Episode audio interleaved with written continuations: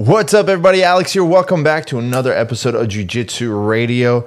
It's going to be a fun one today. We're going to keep the intro short because I want to get right into it. Uh, the next guest is someone that I wanted to get on the podcast for a while. We were supposed to get him on uh, a little while ago, didn't work out. Schedules get a little bit wacky, and then obviously everything else that happens in life. But Super awesome guy. Hilarious to follow him online. If you don't, make sure you follow him. I'm going to have all his information down in the description below. As always, big thank you to all of our sponsors. We're going to give you guys more information about that later on. But without any further ado, I hope you guys had a great week and check out this episode. If you like it, please hit the subscribe button hit the little notification bell if you're watching us on YouTube. And if you're listening to us on iTunes, Spotify, Google, Amazon, wherever else you get your podcast, hit the subscribe button. And if you really think that we deserve it, go ahead and hit the share button. Share this with your friends. I appreciate all the love and all the support. We got a bunch of great other, uh, guests coming in the next couple of weeks and months. So I hope you enjoy it. And without any further ado,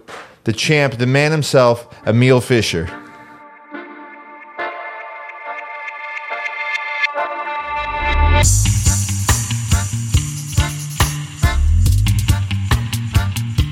Ladies and gentlemen, after much waiting, mostly on my part, not his, we got the three time Nogi Pans champion, multiple time fight to win champion, Emil Fischer. Mr. Fischer, black belt.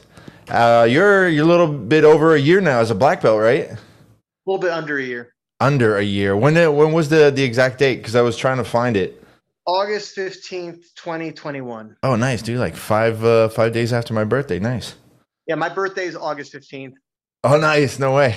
Yeah, so so my coach was like, "Hey, I'm giving you your black belt when you want it." I'm like, uh, "Can we do it on my birthday?" that way, he kind of forces the hand. He has to give it to you on your birthday. No, I mean, like it was funny because it was actually it was almost not going to be then because he almost like had to go on some trip or something. Like, right. no, it just worked out. So I feel, I mean, I've been a fan of yours for for a while now, but I feel like there's not enough information about your history, like like training jiu-jitsu and stuff like that. So I feel like we should probably start this podcast off with a little bit more background on you, like who you are, where you came from, how you started up in jiu-jitsu and kind of go from there. So I, I um I'm Emil Fischer. Um, I started doing uh, martial arts when I was eight years old back in 1993. Uh, that was how I got started. And um, from there, it was like initially we were doing just. Uh, oh, that's good. There you go. That's good. Sorry, guys. I, a piece of shit. Um, no, you're so, good. So, like, I started doing martial arts when I was eight um, and then uh, when I was like 14, the group that I was doing martial arts with got infiltrated by these Gracie Jiu Jitsu guys.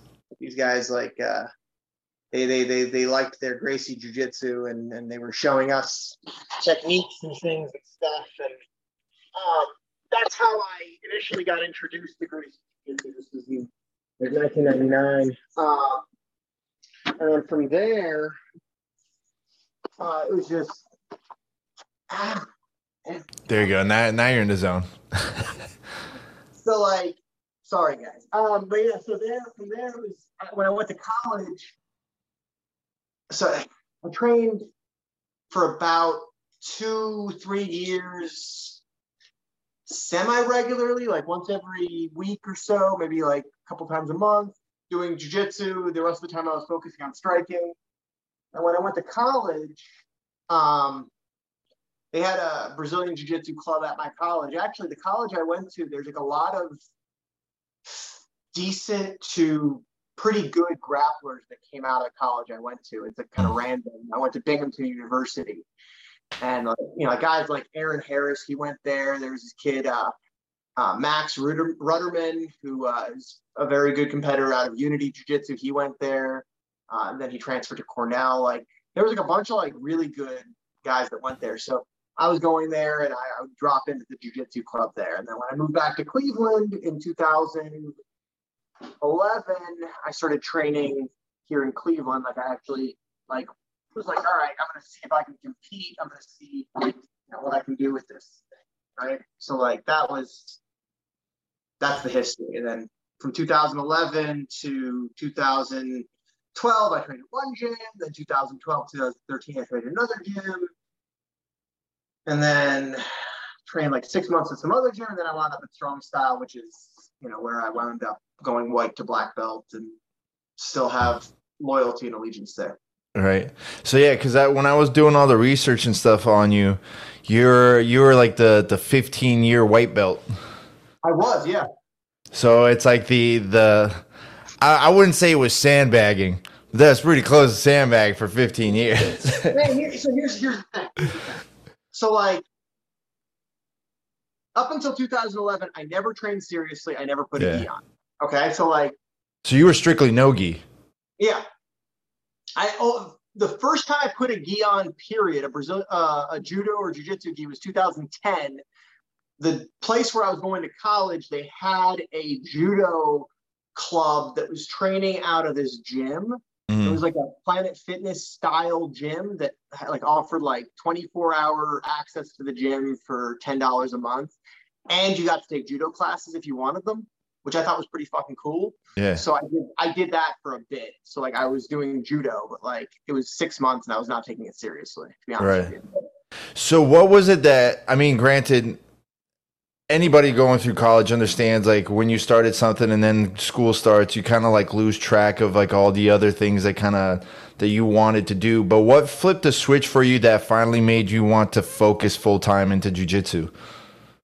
I mean, I so I have a job, right? So like it's not, you know, I'm not doing it full time, but yeah. as far as like doing it the the amount that I do it, um so when I moved back to Cleveland, there were academies that were run by black belts and that were like serious. Because like here's the thing, in Binghamton, where I went to college, there was no like I think the highest level guys in the area were purple belts. Mm. I was almost like I'm almost I, I, I had this this and in hindsight it was stupid but I had this idea in my head that I was better off just dicking around and not taking it seriously. And then, like, once I find a black belt, training under them. Right. Like, that was kind of where I was at my head at the time. And I mean, it makes sense. It's like you can't really fault someone for thinking about that because I mean, nowadays you kind of sit there and look at it too. It's like there's there are some really high level purple belts for sure, but you're not going to get as good of a training like from a purple belt as you are from a world champion black belt. It depends, man. It depends, right? So like yeah. there I look at the local scene up here, there are gyms that are run by brown belts or that, you know, at some point were run by purple belts that mm. are better than some gyms run by black belts. So, That's true. That's very true. Like it's it, it, the belt doesn't fucking matter. At the time, I thought it did. Yeah. Like it, it's funny. I want. I, I kind of like when I started training again in 2011, I placed a lot of importance on you know black belts and you know how many degrees. This, oh, this guy's a third degree black belt. This guy's a second degree. I'm going to train under mm. a third degree black belt. Now, like you know, once I hit blue belt, I was like, man, belts are fucking bullshit. They don't matter.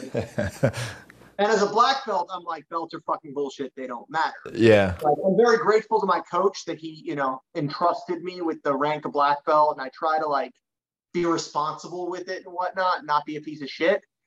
But at the end of the day, there are, you know, blue belts that can fucking wax me, and there are decent competitive black belts that I have destroyed on the competition. Yeah. Like, who fuck knows? So what do you what do you think from your experience? Because I mean, you're you're a pretty regular competitor. Like, what do you think is really the the reason why there's such a degree of gap between like skill level from like so many different black belts. Granted, I mean, there's people that started when they were like five years old and stuff, but I mean, it, it seems like there really is a huge, huge gap between some high level black belts and then just like the regular guys like down the street. I mean, yes, like yeah, I agree. I I agree. There's a big difference, and and quite frankly, it's the difference between somebody that played you know college ball and somebody that plays pro ball. Like it's yeah. just you're gonna have people that have the time resources. Like it's being being good at this or like being great at this is very much like a product of time resources, physical ability, mental acuity. Um, did I mention time resources? time time is definitely the biggest one, and then like people like people are like, oh, this guy's only been training for three years and he's beating world killers. Yeah, but he's been training three times a day for three years. He literally lives at the gym. Yeah. He's training more in a week than some hobbyists train in six months, you know? Yeah. And like, and that's kind of like the one thing that's always like weird, especially if you're talking about like IBJJF tournaments. It's like when you see the guys that that's literally what they do is train all day every day going up against like the weekend warrior the guy that only gets to train like three times a week. And he like maybe this is the most he's gotten to focus on for a match but then they're like pounding their chest like screaming they beat this guy. It's like okay well. It's like it's like all right well i mean thank god you won because then it would have looked really bad for you. Yeah. So you're you're kind of known for your your your style, really. Like you really kind of have I wouldn't say a flashy style, but you come out with like the colorful gis, the colorful rash guards and things like that. Is that something that you've always done or is that something where you just kind of like, nah, this is kind of what I want to do now? Well, so when I first started training, it was like I I, I was big into like austere gear. Like I wanted to like, you know, stuff that was super simple. Like I'd cut, like I remember one time I bought a storm gi. I cut the patches off of it because I didn't want to like, I was like, I'm not fucking advertising for these jackasses. Like, I'm serious. And like, yeah. I, was, I was like, I just, I, that's the kind of person I was. And I, it's kind of the person I am, honestly. But like, what it came down to was I just realized how much it annoys people when you wear shit that's colorful. And it's like, no, no, you know what? I'm going to annoy everybody. Yeah. Like, fuck you guys. Colors are fun. You know, yeah. like, I was, that was literally the mindset. It was just, it was, it was not a particularly sophisticated or like, you know, oh, the unicorn means this and this and this, and a yellow gi represents my fiery spirit. yeah, this is to annoy people. I'm to fucking wear it. Do you think that that I mean, I guess more earlier on than now cuz obviously more people know you now, but do you think like early on when you like show up in competition wearing stuff like that they're like, "Oh, this guy's a joke. I'm going to run like right through him." And then all of a sudden like you wreck him? Absolutely, man. Absolutely. Like that was I, I, I used to have people literally tell me afterwards, like, "Holy shit, I can't believe how good you are at this." Like, yeah, well, if I wasn't confident in my shit, I probably wouldn't be wearing these uh, these colors. like so, at what point? Way of, way of warning you danger is bright colors, right? Right, exactly. So it's like, I mean, it's kind of 50 50. Either like, this guy's pranking me right now and like he doesn't know what he's doing, or it's like, this guy's trying to throw me off my game and he's an absolute animal. Like, so I mean, like that's. Here's the thing when it comes down to what are they thinking about? They're more worried about like what you're wearing. Yeah, they're more worried. Yeah. Like, like here's the thing. Best case scenario for them, they ignore what I'm wearing and perform the way they normally perform. Worst case scenario, they're more focused on my attire than they are on beating me. Yeah. I, I, I mean, yeah, I mean, and that's why I think it's like hilarious because like I've always thought about it, it's like why do these schools really give a crap about it has to be a white gi? You're not allowed to wear a blue gi or a black gi or anything like that. It has to be a white gi. It's like that's got nothing to do with anything. It's like it's it's not going to affect whether you're going to get choked out more or less. Like it is what it is. Well, like when I joined when I joined the gym where I train like strong style. When I joined strong style, one of the first conversations I had with my coach because like I had at the time I was a white belt and I had one goofy gi it was this bright green. It was this lime green tatami fight wear Estilo gi. It was a re- it's actually it's a really nice gi. Yeah, I, like I still like it. Um, the thing was like fucking loud, and uh, the first gym that I had it at, literally they just told me like you can't wear that you're white belt and you can't wear that anyways because we don't allow anything other than blue, black, and uh, white. And the next gym I trained at, I asked the instructor, I was like, "Hey, is it okay if I wear this?" He goes, "Yeah, it's fine." Then every time I wore it, he, like I wouldn't stop hearing him talk about it. He was like, eh, "Man, that's such a fucking ugly gi. Why are you wearing that? Why you always gotta wear that shit? You look like a fucking clown." Like it was like, bro, what does it matter to you? Yeah. And when I joined Strong Style, like I asked my coach Pablo, I'm like, "Hey, is it cool for me to wear colorful gis? Do you have a policy as far as gi colors go?" He goes, "Is it clean?" Like, yeah. Goes, Does it have pockets or like holes in it or some shit? No. He goes, I don't fucking care. Whatever you want. Who the fuck am I to tell you what to wear? right. I mean, and, like, and he and, he, and, and he's true to that. Like, I'd wear that gi and be like, oh man, that's, that, that, that really suits your personality. You know? yeah. Whatever. Like, he doesn't care. Like, I wore it to, I used to wear it to seminars. We had seminars at the gym. Like, how long did it take for people to start kind of recognizing you just by that alone? It's like, oh, it's that guy from like Instagram that always has all like the crazy gear on. No. Really? Yeah, like honestly, people always just recognize me for this for my style. They do Yeah. like the one thing. The one thing I do have a lot of people always comment on is the unicorn onesie. Yeah. So like what it is, it's it's it's uh it's from Tipsy Elves. Um, Mm. One of my uh, followers bought it for me, and um, like I, I gotta say, it's and this is gonna sound stupid, but it's the truth. It's the best piece of equipment I own. Really? I'm not being funny. Like I'm, I'm Yeah. like dead serious. So Yeah. it's this heavyweight cotton onesie with a two-way zipper. It's got like the zipper that goes up and then the other zipper that goes up, like to like if you got to go to the bathroom or something. Right, right. It's got a hood. Okay. It's got underarm vents and crotch vents. So, I mean, you're always cool. You're all like, well, the thing is that what I'll do is I'll warm up. And like as stupid as it looks, I'll warm up, I'll put the thing on, I keep my warm up. But then if I'm getting too hot, I can just unzip the vents and I'm good. Yeah. No, I mean, it sounds like it just makes sense. And then on top of that, it's got a bunch of pockets on it, like some hidden, some like straightforward, and it's so it's great. Like it's really cool piece of equipment to have. Like as, as stupid as it looks, it's like like I would recommend that everybody invest in a onesie. Like it doesn't have to be the fucking something flashy or something. It'd be like right. just you know plain black or whatever. I don't I don't care. But like I'm telling you, as a piece of equipment, Yeah. great thing to have with you in a competition. So did you like buy like a couple more just in case, so like you don't wear out that the one that was given to you? Should have in hindsight. I don't know if they still make it like that. It's like, damn. No, I'm sure you can find it. I mean, it'll probably be a little bit tougher to to find, but for sure you can find like something TCL close to. TCL still exists. They still have that product. I don't Yeah. know if it's. I think they might have like downgraded their quality a little bit. Yeah, But that thing is like, that thing is made really well. yeah.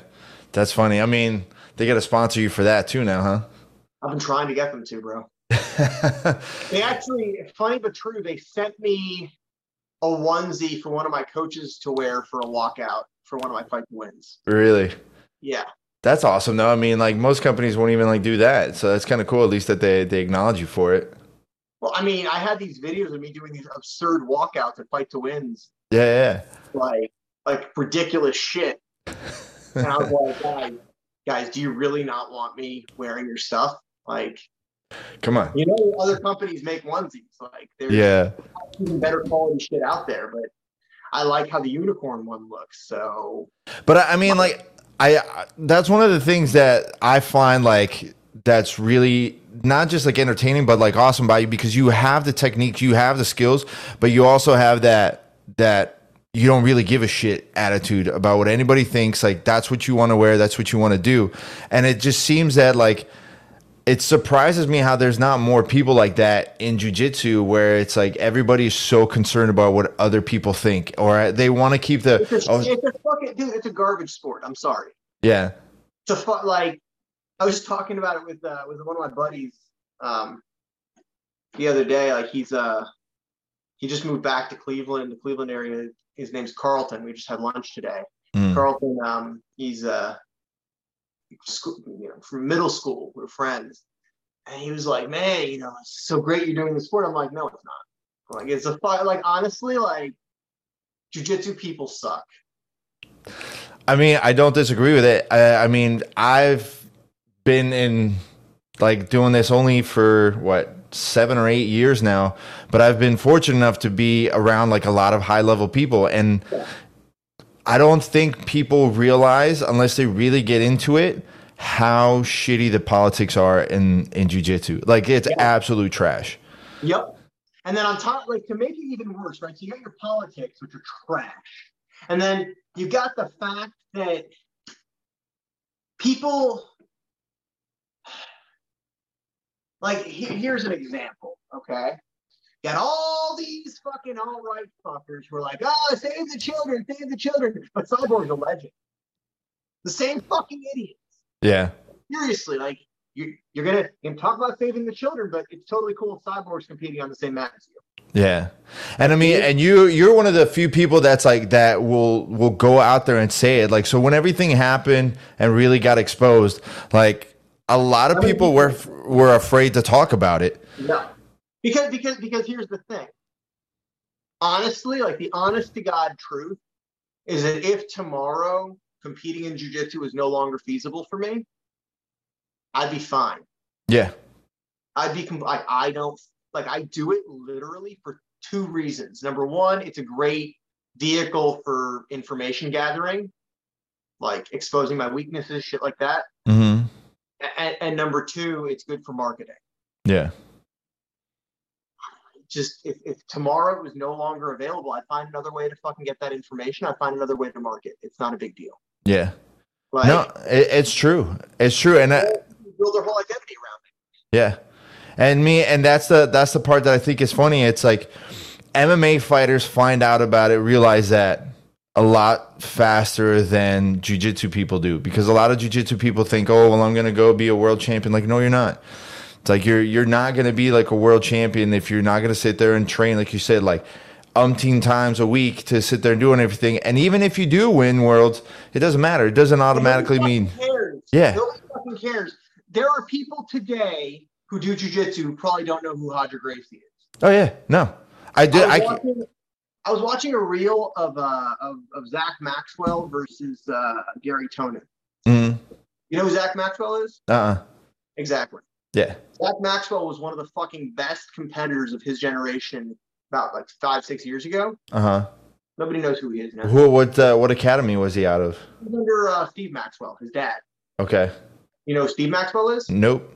Exactly. Yeah. Steve Maxwell was one of the original Gracie Jiu Jitsu black belts. He, um, you know, was was in Royce's corner for the first UFCs.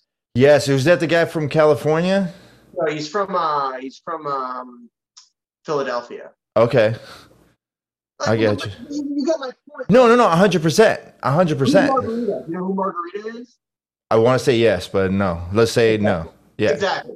Like, But but I mean it's the same thing because there's tons of people like that. I mean like I can tell you like one time like when when I was training at Jaco like the Blackzilians we have like world champions coming in there and we obviously had the MMA team. So I remember one Saturday open mat we're all lined up getting ready to do that's the system the the teacher at the time was doing and I just turned around and I see on one of the other practice mats it, it was um, Henzo. Henzo sitting there working with like one of the pros. So I told the other guys, I'm like, hey, you guys better like, you know, get your your shit together. You got to look good in front of Henzo. And they're like, who? I'm like, bro, you don't know who the fuck that is. And this is how bad it got. Is that when we're walking out, Matt Mitrione is standing there watching my coach now working with Henzo and another fighter, and the, he's like, "That guy's pretty good. Who's that?" I'm like, "Are you, dude? Are you fucking joking, Matt?" He's like, "Yeah." I was like, "That's Henzo." It's like, "Oh, oh I, I didn't realize that. Oh, okay." But like, I, it's like that, like everywhere. I mean, there's so, especially down here. yeah, and that's the reason I don't fucking give a shit because honestly, what it comes down to is it doesn't matter. Yeah, I could I could win worlds tomorrow. And in three years, the only person that's gonna know I'm a world champion is me. but do you think that's a lack of people trying to put in the the study time in the history of like grappling and jujitsu, or is it just like one of those things like it's just it doesn't matter. It's just everything changes so much, and there's so many people doing it. I don't know. I don't Yeah. know. I mean, honestly, like, there's a couple of things. Number one, there's like a million fucking world champions each year. Yeah. At every weight class, and then you have your masters and you have your absolute, right? And you have your women's division. Uh, the other thing is that the sports garbage, and the other thing is that the IBJJF garbage. And like, That's hundred percent. It's just like it's just it's frustrating. Yeah. And for me, like I love jujitsu, I love training, I love teaching.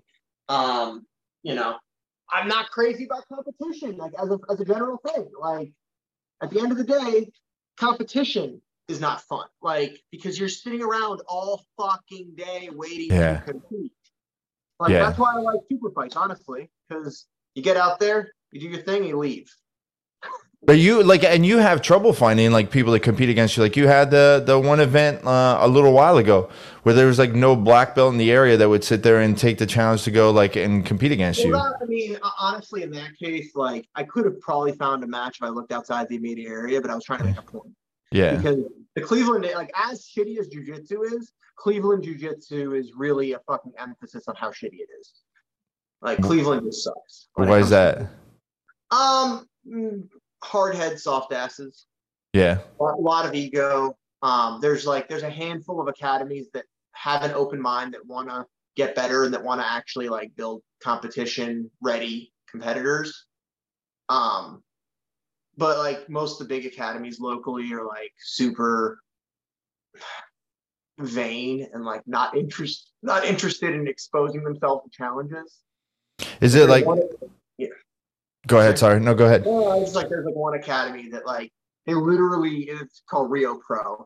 Mhm. Um, I, I've called them out multiple times because they just suck. Um, and like they, they literally on their website they they advertise themselves as the best jujitsu academy in Cleveland. It's like no, you're not. No, you're not. I think you posted like a bunch of stuff about it, but it was like a while ago. oh yeah, yeah, for sure. Yeah, yeah, yeah. But yeah, like I just and like the thing is that nobody has because everybody's worried about the politics. Everybody's worried about what's going to happen to them if they do call it if they do call it out. So they just don't. So I'm like, I'll do it. Yeah. I don't fucking care. Well, I mean, and that's the part too. Is like people like that, then they get away with it. But like, are they kind of one of those academies? Like they don't allow people to come out like from other academies to train over there, and they don't allow their students to go train someplace else. Yeah. Yeah, I see. Like, I never understood that. Like, it's so stupid to me. Like, I would understand if it's like out of respect, you tell like your professor, "Hey, I'm gonna go train over there," like because of so and so invited me or whatever, and maybe there's some kind of politics behind on that. But the like the fact that so many people are just like, "No, we don't go train at other academies." Like, dude, a fucking armbar is an armbar. Like, you're not gonna teach some fucking ancient You know secret. You know what it comes down to? You know what it comes down to? A lot of professors out there are not are not as good as their local contemporaries, Mm-hmm. and they don't want their students to realize this I hundred percent agree. because they fear that their students will leave. Now, like, I'm not I'm not going to uh I'm not going to name any names about this, but like there's a couple of local instructors in this area who have stepped away from that. Like they know where they're at. They're aware of the fact that they're, you know, not able to do the things that they wish they were able to do physically. Yeah. They're decent enough instructors and they're nice enough people and like they make their students feel welcomed and at home. And so they're not scared. Yeah. They're not worried about being exposed. They'll even compete sometimes and lose in front of their students and then post a video of this happening and their students don't leave. Doesn't change, doesn't move Yeah. the needle for them. Yeah. Because what it comes down to is if jujitsu is supposed to be about the technique, and if it's really supposed to be about setting your ego aside for a little bit in order to improve your abilities, then what the fuck does it matter if you get tapped or not? Mm-hmm. Who cares? I mean, I've, I've won matches and I've lost matches since I've been teaching. I haven't lost any students because I lost matches. Yeah. Nobody But they make fun of me. They make fun of me. you know, like, oh, how are you gonna fucking lose that guy? It's like it happens. yeah, a- anybody can get got. Yeah. But uh, no, I I 100% agree with you because I had that issue with my last teacher, and I've never had any problem calling him out. Like the guy was a, an absolute piece of shit, where you could tell, like he would sit there and and and do the whole speech of nobody watch any YouTube, like don't do like don't watch YouTube and trying this that and the other. But then I would like sit there and see a video on Instagram or YouTube where all of a sudden like it got really popular, started going around, and then we get into class that Monday, and all of a sudden we're learning this technique or this the kicker that this was the best part for for me is um, Mikey and Tammy Musumeci came and started training with us, but then they also started teaching classes. So of course I'm going to go learn with Tammy and Mikey. Why not? So I have my main instructor, and then I go and like I would have class twice a week with Tammy and Mikey. They were sitting there doing a group class. Why not? I made one post one day saying like, "Oh, like I'm so grateful that I get to train like world champions. Why wouldn't I? They're great people. They're super nice. Like Mikey was still a, a brown belt, or whatever. Because I made that post, mind you, my teacher at the time would always tell us, "There's no stand up. We're not going to start from standing up." He never taught us any takedowns or anything. So wouldn't you know it? That very next class, it was maybe five minutes at technique, and so like, "All right, we're going to roll." And then he calls me out all of a sudden he goes boop boop boop puts from five minutes to 10 minutes on the timer. I'm like okay whatever. I go to sit down get ready to start. He's like get up. I'm like for what? He's like get up. I'm like okay. And then sure enough we start wham like just drop Seoinage on me. I'm like yeah. oh i get it. I see what's going on. So for 10 minutes he just pretty yeah, for 10 minutes he proceeded to go. I'm like dude i didn't realize you were that fucking insecure like yeah. I didn't realize it was that. And then we started noticing more and more things. I was like, you know what? This guy isn't for me. This guy isn't for me. And like now, man, I'm super happy. But like those are all the lessons that nobody ever tells you in no, jiu-jitsu. You, you, don't you don't learn that. You don't hear that. People yeah. don't talk about it, about how shitty jiu-jitsu people are. hundred percent. And it's like when you find people who are not like that, they are special. Like one thing, one one guy that's really cool. Um, he's this instructor down maybe like half an hour south of me. His name is Jason. Mm-hmm. Jason's a great guy. Like Jason's absolutely wonderful. If you're listening to Jason, huge shout out to you. Thank you for always being fucking great. And uh, some of Jason's students really like some of the techniques that I show. So I've had them coming up and training with me. And mm-hmm. they mm. go back down to Jason's gym and they're showing the guys, you know, it's like, yeah. I want that. I yeah. want, like, I don't fucking care. Like, well, like, I always tell, I have a handful of students that I'm not their only instructor. And I just tell them, like, listen, I don't fucking care. Mm-hmm. I Really, I really don't care. That being said, if you want me to promote you, let me know if I'm your promoting instructor. Yeah. If I'm not promoting instructor, cool. If I am, cool. I don't fucking care. I'm selling you a service. I am selling you a product. That product is the information that I have spent the last several years developing, learning, perfecting, not perfecting, whatever the fuck you want to call it, right? Mm-hmm. That's all I am.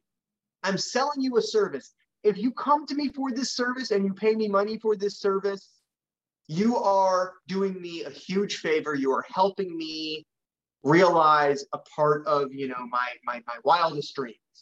Thank you. You owe me nothing more than paying me for my time when you take my time.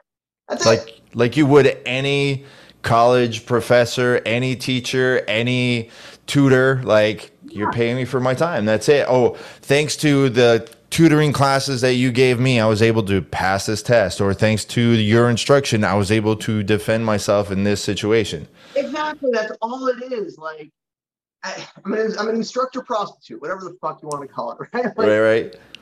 My, my, my coach Sean came up with that the other day. Like it, it doesn't matter. And I don't own another grown man.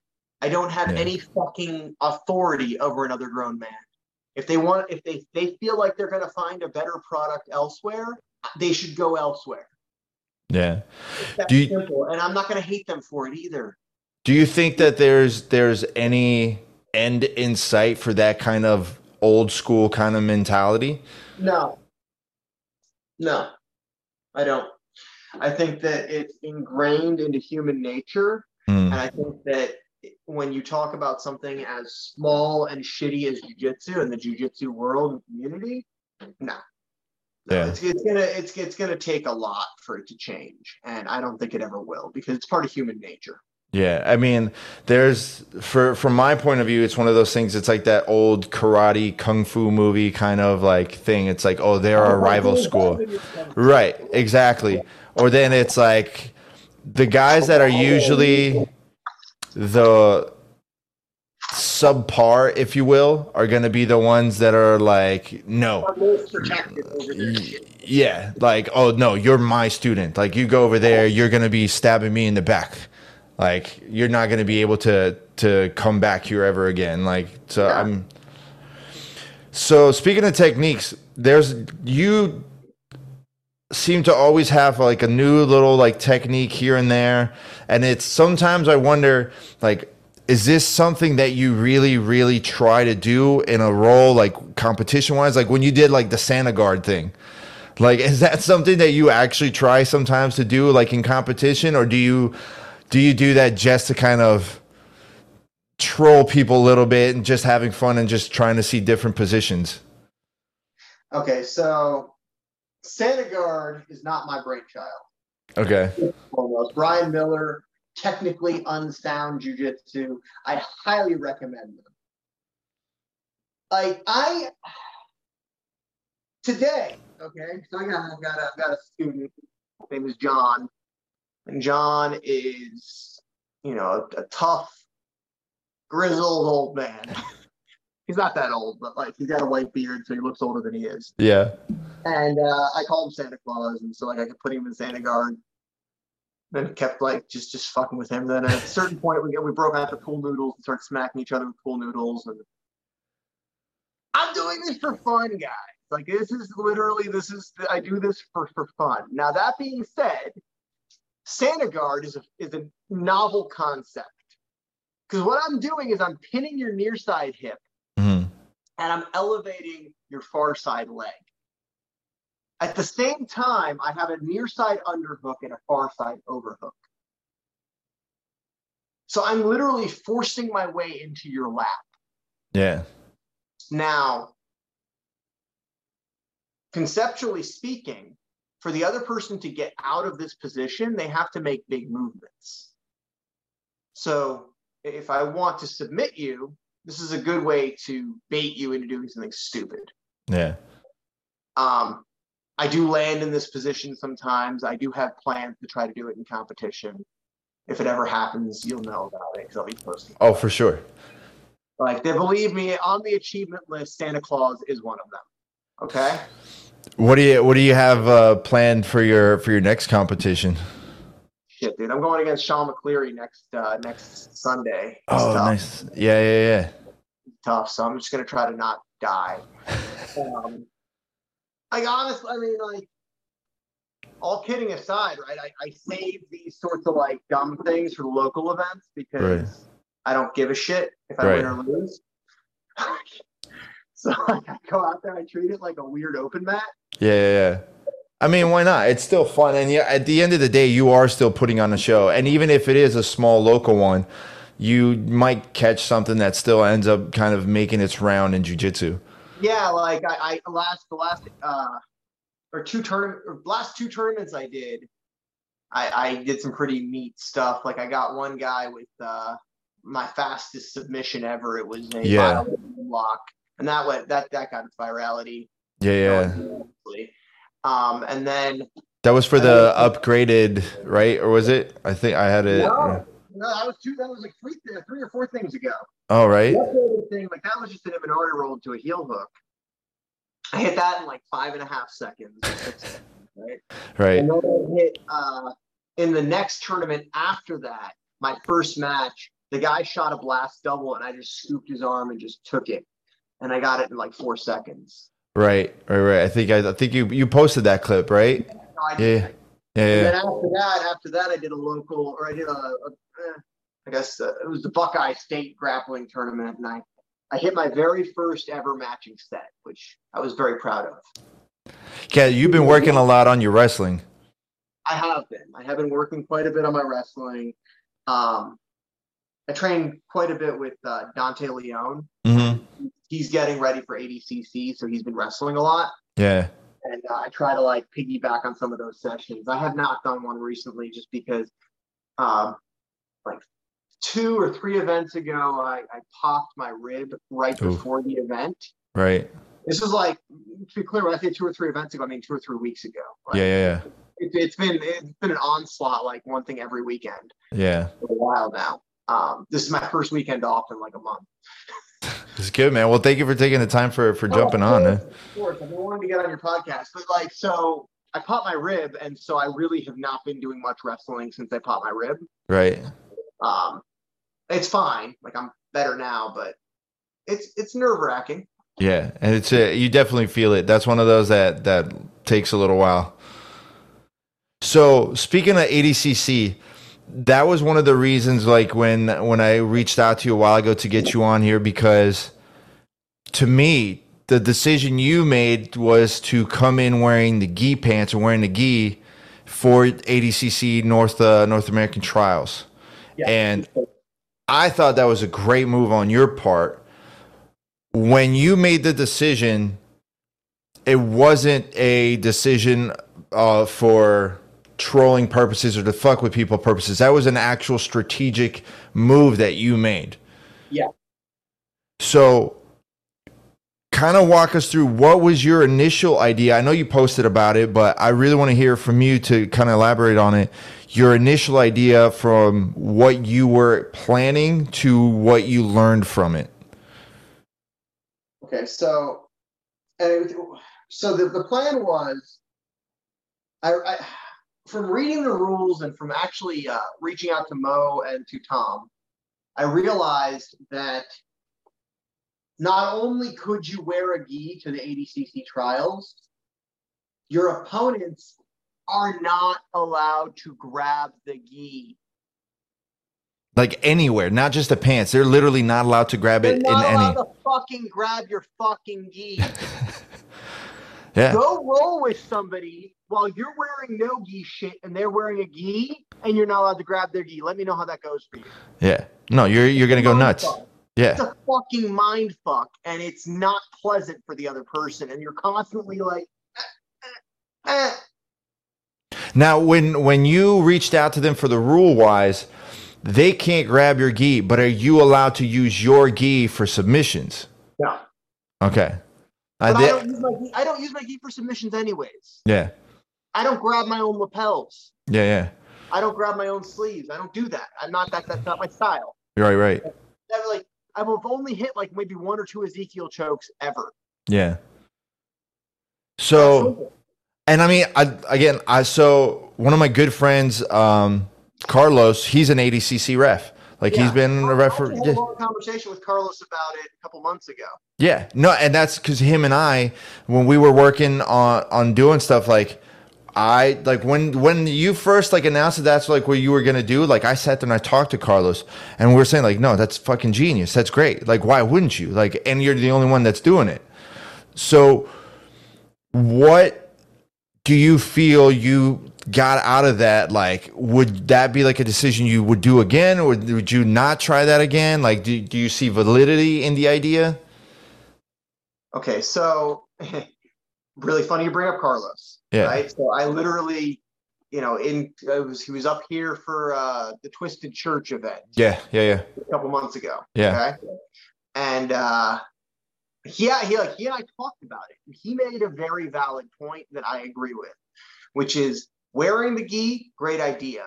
Entering ultra heavy, great idea. Yeah, Wearing the gi in ultra heavy, not so great. yeah. And and hindsight, 100%, he's 100% right.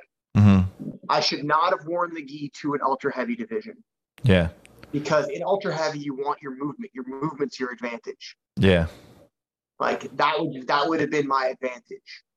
Not being not having the same fluidity of movement was Yeah. my disadvantage, and it might have been why I lost. yeah. That being said, I don't know if you saw my match from the trials. Yeah, I did. I did score a pretty cool sweep. Yeah, that was going to be the next question that like I wanted to talk to you about that, like the sweep, and I'll I'll throw it up there on the edit so people can see it while we talk about it.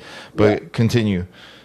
I hit a pretty cool sweep that I would not have hit if I did not have the friction of my pants. I'm Just gonna say about that, right? Yeah. So what it was, my opponent Kevin was in top half guard. He went for a dog bar, which he wound up actually finishing on me later on in the match. hmm I released my half guard. I allowed the pass. He has top side control. He's hunting for wrist, hunting for arms. He walks to top north south. I take my left leg, I loop it around his forearm and his bicep. I trap them and I sweep him with it. So when you're trapping that, because like the the video from from the competition doesn't really show it, are you throwing in uh, a figure four on there? Are you pinning the arm like this, where like your legs pinching like both the forearm, the bicep together? Okay, okay, I did the figure four. right. And I, I it's a very effective sweep and submission. And Yeah, honestly, I was trying to finish him with it, but he was just too big. So I let it go and I settled into top side control.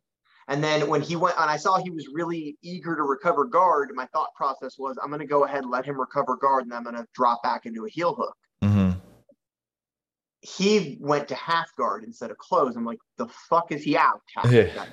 yeah. Got me. Yeah, and I mean, it, it was a nice knee bar from bottom half. It was it was really nice. So like, it's like, yeah, it. Yeah, did you do a breakdown on that sweep? Have you done a breakdown on that sweep yet? No. Well, I mean, I have, but not like not publicly. I I have Yeah. um. So I, I do uh instructional content at Rokfin. Yeah. Um. So I I do it on there, but like So if people want to learn it, they got to go to Rokfin to go check it out. Only ten bucks a month, guys. It's kind of worth it. I mean, it, it is a dope sweep, and like I said, well, I don't know if I can post it up without getting in trouble from from our good friends at at Flo, but uh, that that's a whole different conversation that we can have. Um, yeah, but I definitely definitely urge you guys to go check out uh, uh, the match on uh, Yeah, that one channel. Satterfield. I Yeah. mean, listen, I, I think that I, I think if I had that match like 50 times, I win like 30, 30 of it. You know, like Yeah, like I think I, I think I'm a better competitor than Kevin, but I think Kevin got the better of me that day, and I think you know, good for him. so. I'm assuming you're gonna plan on doing the trials again next time they come up. Maybe Maybe okay, because I was Uh, yeah, gonna. So like I, I have I have a kid due at the end of uh, Oh, nice. October. Dude, congratulations. Um, so like that's going to affect my ability to compete. Right. Of course. So we'll, see. We'll see. Yeah. Nice, man. All right. So then, hindsight. In knowing then what you know now, which way would you have gone? Would you have gone towards competing in, was it the under 99 in the gi or going just regular no gi stuff and going for the, for the heavyweight? I know, granted, it's a very hypothetical question, but I'm Yeah, curious. I'm just curious uh, at your at your mindset on it. It's kind of a damned if you do, damned if you don't situation. hmm If I'm being honest. Um,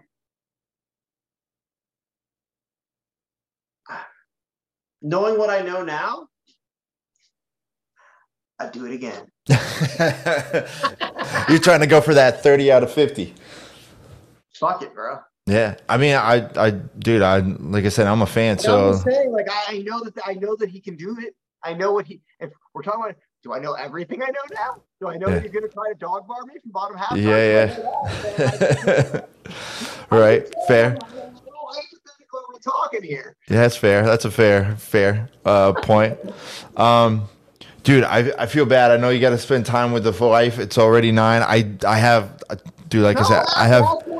Well, no, I'm just curious, like, just really, like, you know, like you said, uh, what you have planned now, like, and now you had the kid do. That's that's freaking awesome, man. I'm super stoked for you. I know, like, you got a bunch of stuff going on. I think the one thing that, or two things at least that I definitely want to point out. I saw a while ago you had Trap Daddy talk trash to you on on your Instagram post. So I didn't know if that was something that was really going to happen, where you guys are going to actually like compete against each other. Sorry, who? Exactly. Exactly. No, The Who are you talking about? so if you look, I forget which post it is. So there's a there's a guy that that uh, talked trash about your technique, Trap Daddy, on one of your Instagram posts. If I'll find it again, because I saw you didn't answer him, so I didn't know if that was like something that was going on. I'll show you. It's basically this morbidly obese wannabe social media influencer who likes to try and pick fights with people. He thinks he's a fighter and he thinks he's a social media influencer. And it looked like he was trying to pick a fight with you. Okay. So I'm just, I was wondering if you guys Yeah, were I, actually, I think I know who you're talking about now. yeah, Um, yeah. No, I mean, you wouldn't take that match? if they if I was offered that match, I would take it because then he, uh, uh, there has to be money. There has to be money involved. Oh, for sure, for sure. I'm getting paid. Like, have you seen his Naga match that he had? Oh god, dude, where he like tapped out to nothing. Like, didn't he like just fall on his back and he like just tapped out? Yeah, he tapped to exhaustion in Yeah. the Naga match. In a But he still talks Naga- trash. Yeah, and he's still talking trash. he can- talk all the trash he wants. I mean, he tapped to exhaustion in a Naga match. Uh, it's fun. Like, it's it's not a big deal. Like, Okay, so match like that comes up, and it's someone that's like talking trash like that. Would you go the the Gordon Ryan route where you're just like making him suffer for 30 minutes, or would you go the fastest submission? what's the rule set? Uh, submit. Well, I guess we could do submission only. Let's do submission only. No time limit? No time limit. Oh, I tap into exhaustion. well, I mean, I guess technically Like, speaking, Here's the thing. Here's the here's the thing. I don't know. I don't know if you know this, but I have a library of nonsense techniques, I'm, I'm aware of some of them. Yes. and maybe one of those nonsense techniques comes out of the fucking hat. Oh, that'd be amazing. I'm just saying, like maybe, maybe, maybe Fat Man gets tapped with a Suloev stretch. I don't know. I don't know. That'd be great. Maybe, maybe I try to feed him his own feet.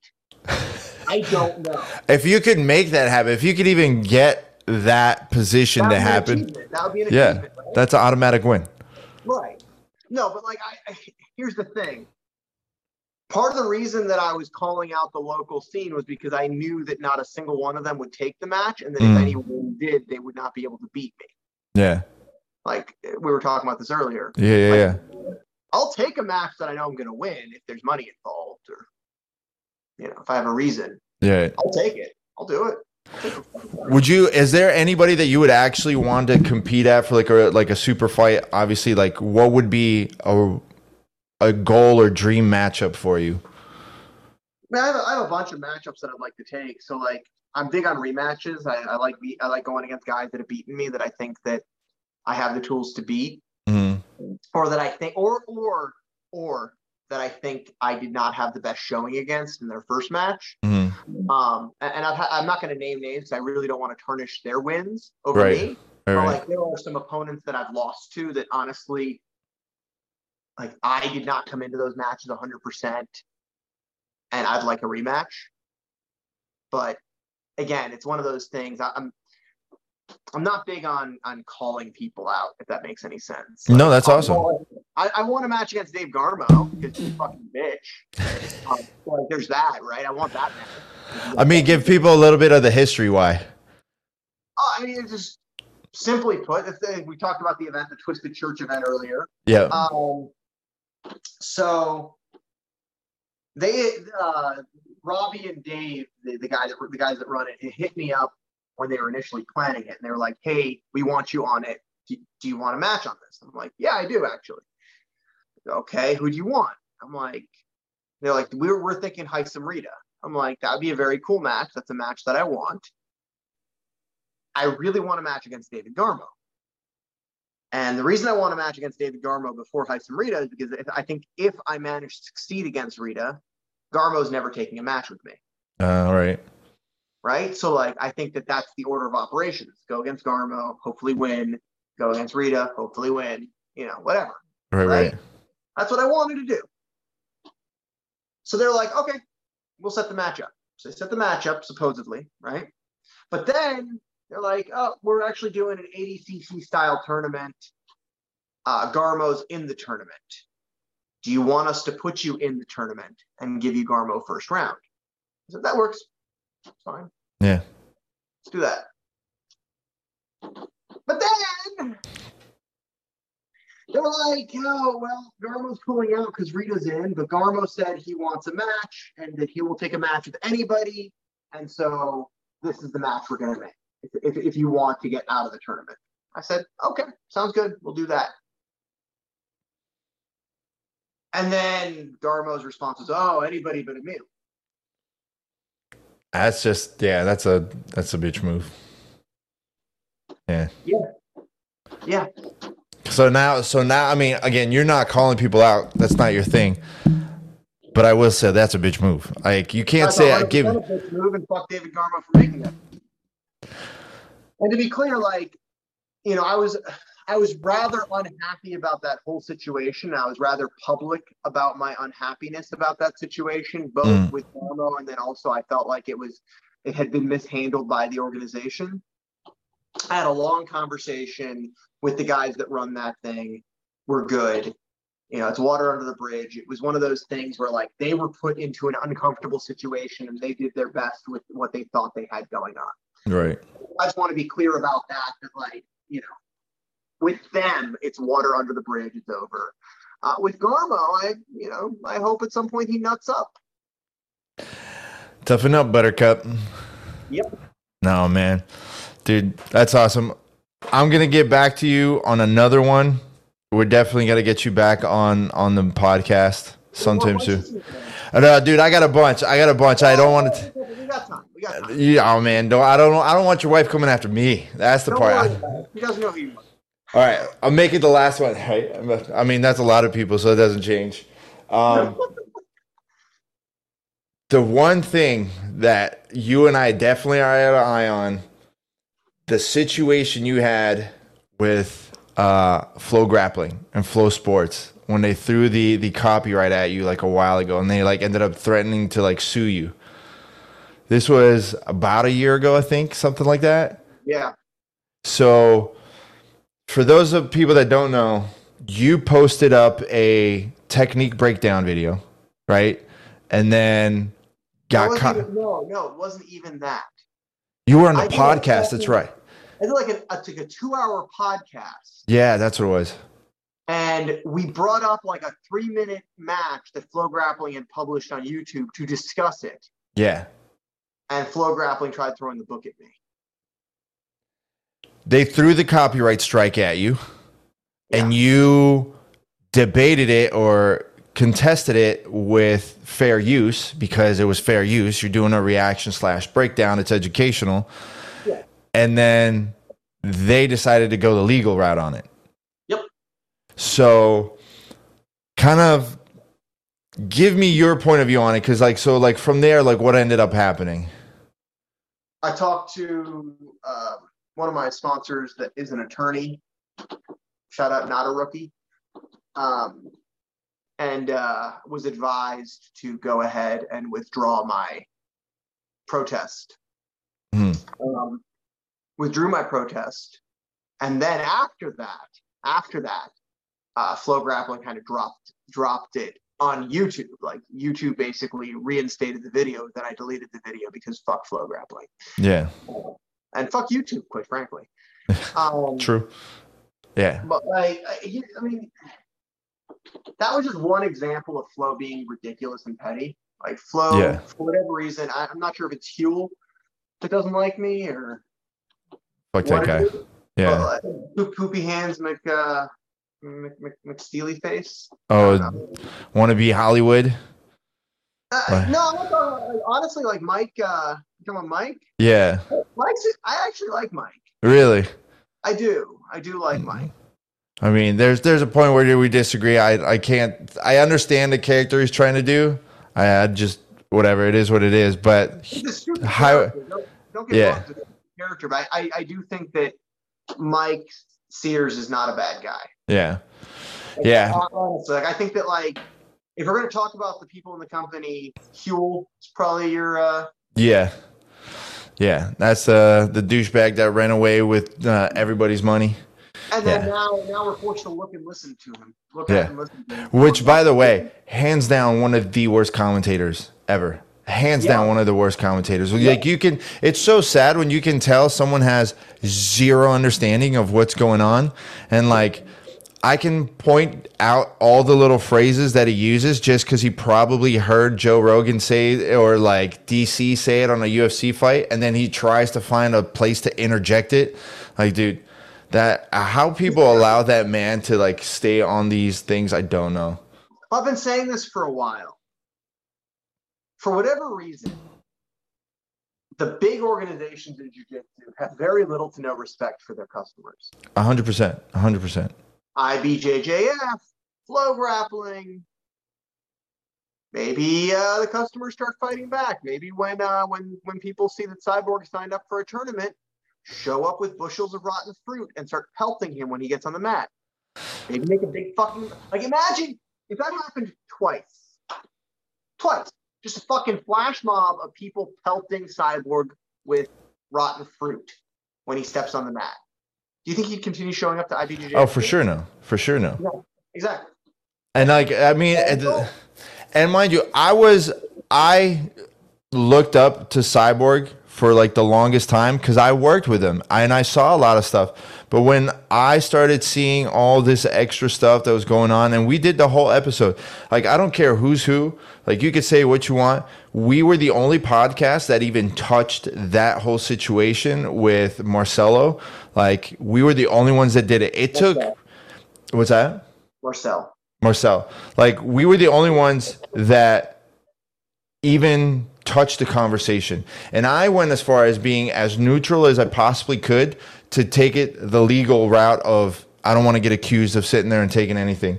But there's so many people in jujitsu that waited for weeks and weeks and weeks to even say something. And those same like pieces of shit are the ones that are like, I'll see them still kissing his ass. Absolutely. It's Absolutely. like, no, dude, it's so stupid. It's like, dude, I had dinner with the guy. I sat there and I went out with him like at the, the He's- day he's- before. he, is, he is a charismatic person. He he's never done anything rude to me. He's never been disrespectful to me. He's always treated me with respect. But when you take money over treating people properly, then I have an issue. Then I have the issue. Well, it's Like- like, for, for me, for me, my, my involvement with it is a little bit deeper than I think some people realize. hmm So Marcel's victim's father was pressing me for a long time. Like when I say a long time, I mean like months, years before all this shit came out. He desperately wanted Jiu-Jitsu Times to cover the fact that Marcel was still active in the fight sports community. hmm And he would send me these pictures, the same pictures that eventually were posted by Mo Jassim. He would send me these pictures on Facebook Messenger, be like, hey, let's get something going. And my response was always, this is not enough. Yeah. This is insufficient evidence for any publication to write anything about this. Yeah. And it's a big problem. Like I was like, listen, I believe you. I sympathize with you. You know, I want to see these scumbags have their shit go to light. But at the end of the day, there's only so much I can do in my purview as, as a writer. Yeah. And when when Mo got his hands on it and he just went nuclear and just posted it, that their response was the most valuable item in the whole thing. Yeah. The fact that they they were so stupid. They could have just denied the reality of those pictures. They could have just said, "Hey, those the pictures are from like 10 years ago. What the fuck are you talking about?" They could Yeah. have said that. They Yeah. chose not to. Which I guess good for them. I'm being somewhat honest for a Yeah. second. You know, like a moment of clarity or something. I think Yeah. if if anything, that was more a PR attempt at damage control. Like, but If they had just literally said, "No, these are not," you know, that's not that's not Marcel. Would we have had any proof that that is Marcel? yeah, I mean, you you you would be grainy fucking pictures from like very far away. well the ones that that Mo posted, yeah, but like the the problem with that was the fact that. Mo, like Mo posted photos that were screenshots of screenshots of screenshots kind of thing I because don't oh, those understand. I saw the originals; they were just as bad. I I'll I'll I'll tell you I'll tell you like the other part that happened like outside of this because I don't want to get into like my own legal trouble because you know how people like to get lit- litigious. But I, I mean, I agree with you. And the funny part is that like I personally have gone to jujitsu times like with other people that I found out about where I was like, and not even in this situation, in other situations where I can show you the the conversation like through Facebook, and I'm like, this is literally all the info. I'm like, please do something about it. Where we got the same answer, I was like, it's not enough to talk about it. We can't talk about it. Like, it, like we we're not going to cover it. And then six months later, like all of a sudden there's an article on it. Well, like fuck me, man. Like, why did you take so long? Like, I don't want any credit on this. I don't want anything out of it other than people to be like, you know, protected. Like, people Yeah. need to be called out.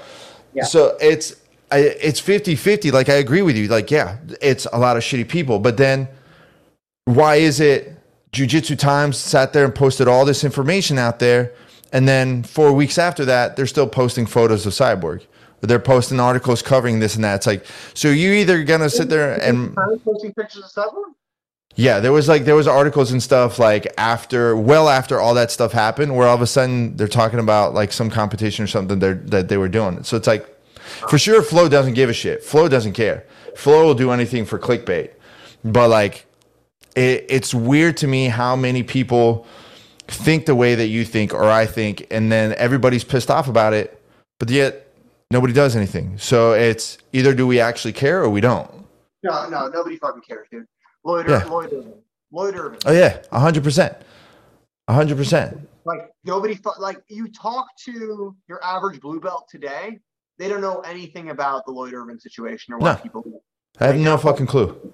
Yeah, and there's a reason for that. Yeah. Because nobody fucking cares.